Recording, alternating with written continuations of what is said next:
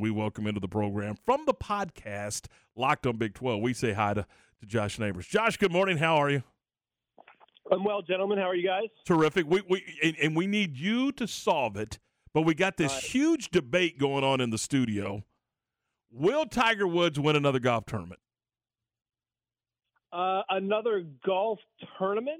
Yes, uh, on the PGA Uh, tour, not not not the seniors. We know that if he ever goes there, he would, you know, when he turns 50, Right. he'll dominate. Um, I, um, I'm a massive Tiger Woods fan, so I'm going to say, I'm going to say yes. Uh, which tournament? I, I can't say for sure, but I, I think the one thing we're seeing with his schedule, especially, is he's going to play courses that he that he's really good at. Um, so you saw after his round, he said he's going to go and play St. Andrews. And I think there is something to be said about him making sure that he's playing courses that he's got a comfort level at.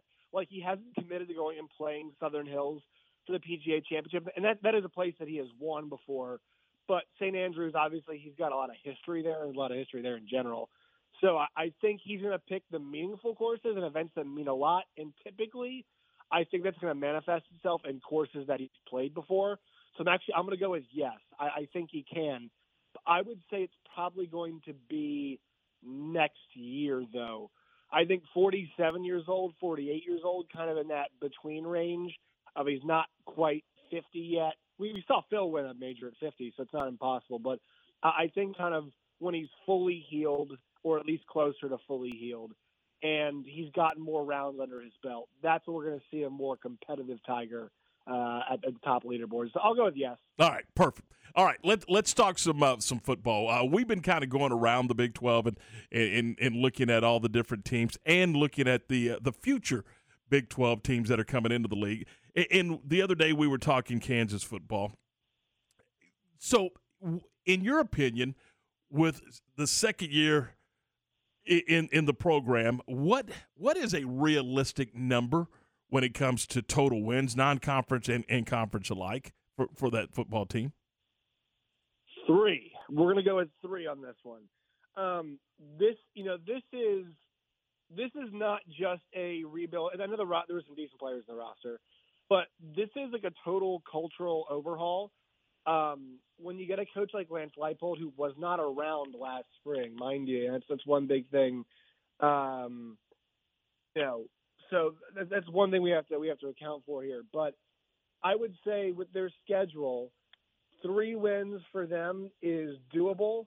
Um, they start off with Tennessee Tech. They're at West Virginia, at Houston, and Duke. So not not the easiest stretch in the world to begin with. But um, if they can beat Tennessee Tech and they can beat Duke at home, then all you have to do at that point is all you have to do. But at that point, you just need to get one of the Big 12 games. And I think in year two, they'll probably be able to catch somebody on an off weekend. And I think this thing, you know, how about Texas and comments that were made yesterday and you know how many wins the team should have like this is a situation where progress is not always going to be measured in wins. I mean, I know that's how we measure, you know, success overall, but progress should not always be measured in wins.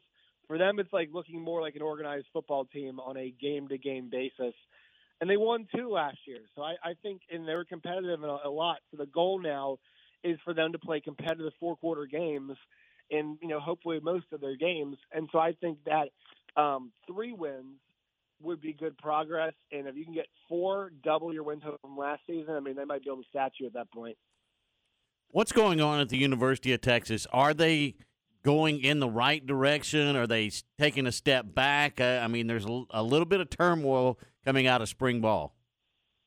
Yeah, so a lot a lot was happening yesterday with, you know, Ajomo's comments and um he's not being allowed to speak to the media anymore after he said, you know, you know, 7 and 6 Texas um you know, is, is gone. He made some other comments as well too. And so, you know, I, I think there's always going to be turmoil at Texas. They just need to be careful about how much stuff happens off the field so they can really focus and keep stuff on the field. Like last year, we you know we had the monkey situation that that was really odd, and Uh, obviously, you know that was a huge distraction while the team wasn't playing that well with the quarterback carousel, and I felt like there were a lot of cooks in the kitchen. And so there's always some kind of show happening, right? You bring Gary Patterson in, so that's kind of you know a little bit of a show as well. And now you have these comments, and you bring Quinn Ewers in, and so there's always so much talk. And look, I, I think if you look at the recruiting and look at this roster, it's in a good position to succeed. I think Steve Sarkisian has brought in the requisite amount of talent. I think the one thing he's learning about, and he's been a head coach before, and so maybe he should know, um, is that like there needs to be a conversation about how distractions are limited. He has to say, guys, we are Texas. There is a target on our back. You can say we're back, you can say we're not back, but people always, you know, think about this. At, y'all know Baylor. Baylor always wants to beat Texas. Texas Tech always wants to beat Texas. TCU always wants to beat Texas, and that's that's also the other teams, not just the Texas teams, but those especially, because that target is on your back. They need to be more cognizant of what they say. You know, do I have a huge problem with what Jomo said yesterday? No, not really. But we have to be more thoughtful if we're Texas about what we put out there because people are going to latch on to that. If this happens at West Virginia, you're not asking me this question about this, are we? No, but it's Texas. So I think there needs to be more of an awareness about the conversation, about things that are said in public, and about you know the way things get spun uh, if you're a Texas player opposed to if you're you know somewhere else. Josh, looking across the board at these football teams in the Big 12, who are some of the sleeper players that we should be keeping an eye on? Maybe some of the guys that have come over to the teams via the transfer portal, or who are some guys you got your eyes on? Uh, let's go Texas first, actually. I'm really excited to see what Isaiah Neyor looks like. I've got a lot of questions about, you know, Texas's offense, and I think for them the big the big problem they had last year was how consistent, you know, their offensive line play was at times. I just, you know, I think that even if their line doesn't perform great, they've got so many weapons in the form of Bijan Robinson, Roschon Johnson, Xavier Worthy. Now you add in Isaiah Neyor, Jahleel Billingsley. I mean, you know, the excuses for the offense being bad are that they should they should be few and far between. Um, you know, I, I'm curious, uh, quarterback wise. Let's think. I mean, there is a good chance, you know, that there is a chance. I'm saying good chance, yet that you know JT Daniels could end up uh, at a at a West Virginia. That school was on his list, and so I, I want to see that. If that's the case, he'd be reuniting with Graham Harrell, coordinator at USC. So that's a potential reunion that could happen. You look at Adrian Martinez, quarterback at Kansas State. Does that um, does that offense with Collin Klein really fit his skill set well? And if he takes care of the football, I think they're going to be in awesome shape on that end uh, of the football. And you want to go one more quarterback transferring in.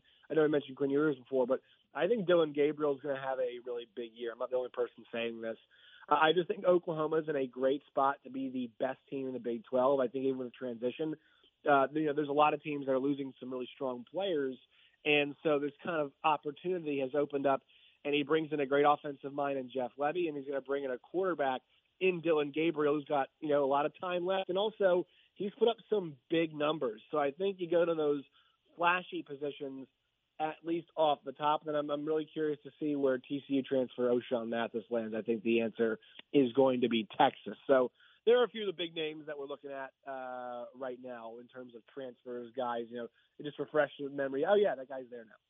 Speaking with uh, Josh Neighbors from the uh, podcast Locked on Big Twelve, Josh uh, Garrett brought up the the transfer portal. Here we go.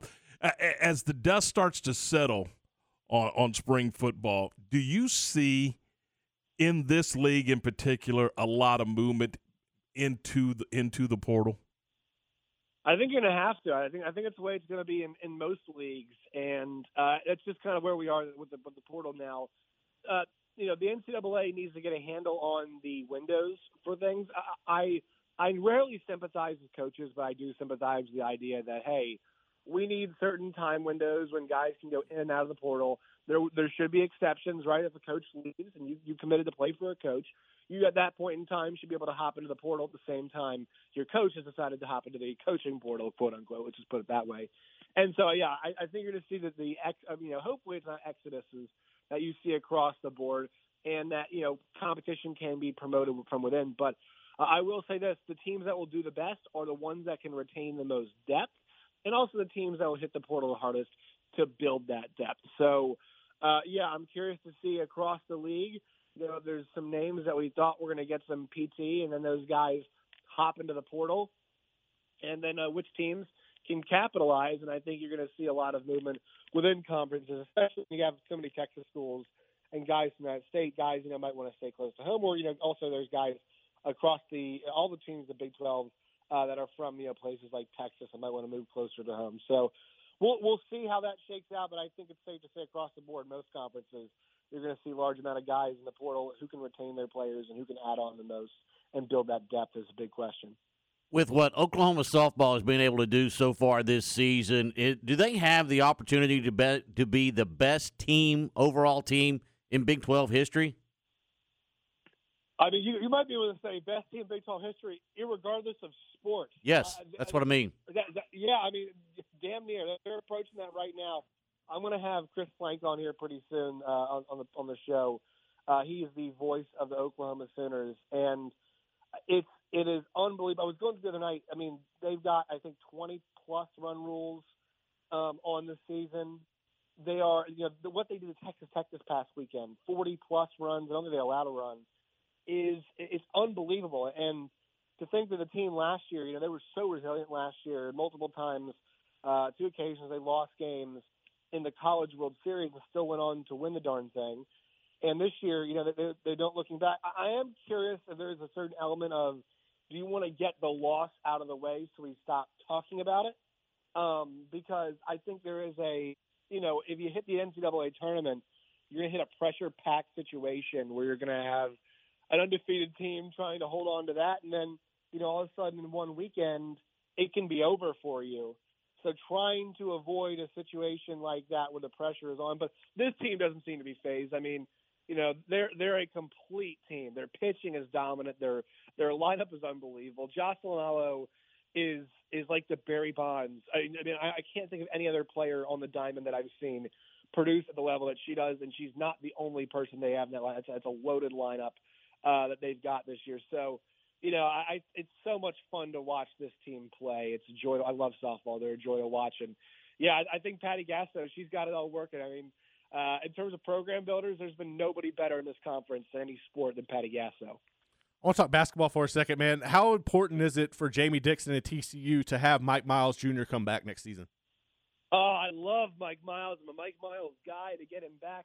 Now, I, I hope he got some feedback on his game, and I've been talking to Rafael Barlowe, who's going to succeed. He's going to, um, you know, succeed Chad Ford and in terms of NBA draft guys. And I asked him about, you know, Mike Miles, and he said, yeah, I like his game.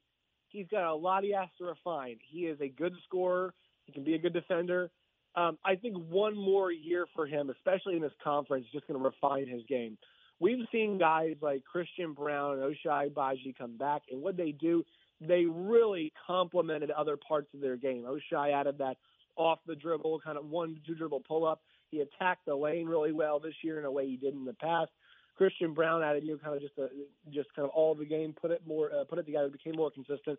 Hopefully, Mike's going to get that opportunity to do that if he stays healthy in this league, because we know that you know learning how to break down Big 12 defenses it's a challenge and it very much translates to next level. You're seeing Cade Cunningham succeed right now. You're seeing Desmond Bane succeed right now.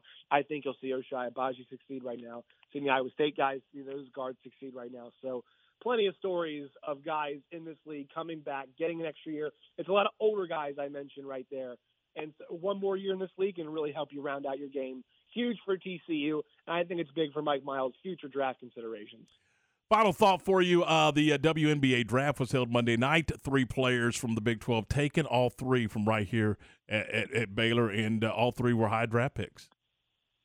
Yeah, I mean, you know, there's there's some talk about hey, was this year disappointing for the Baylor women? But look, you can't be too upset when you put those players into the league, and and uh, a lot of those players this year spoke pretty glowingly about what Nicki Collen did and saying that they felt like what the way that she kind of had the team play um, was was one that really did help them build their games and improve and get themselves ready for the WNBA. And it's and so I think there's something to be said for while the success, you know, in, in the end was not there in terms of wins and losses.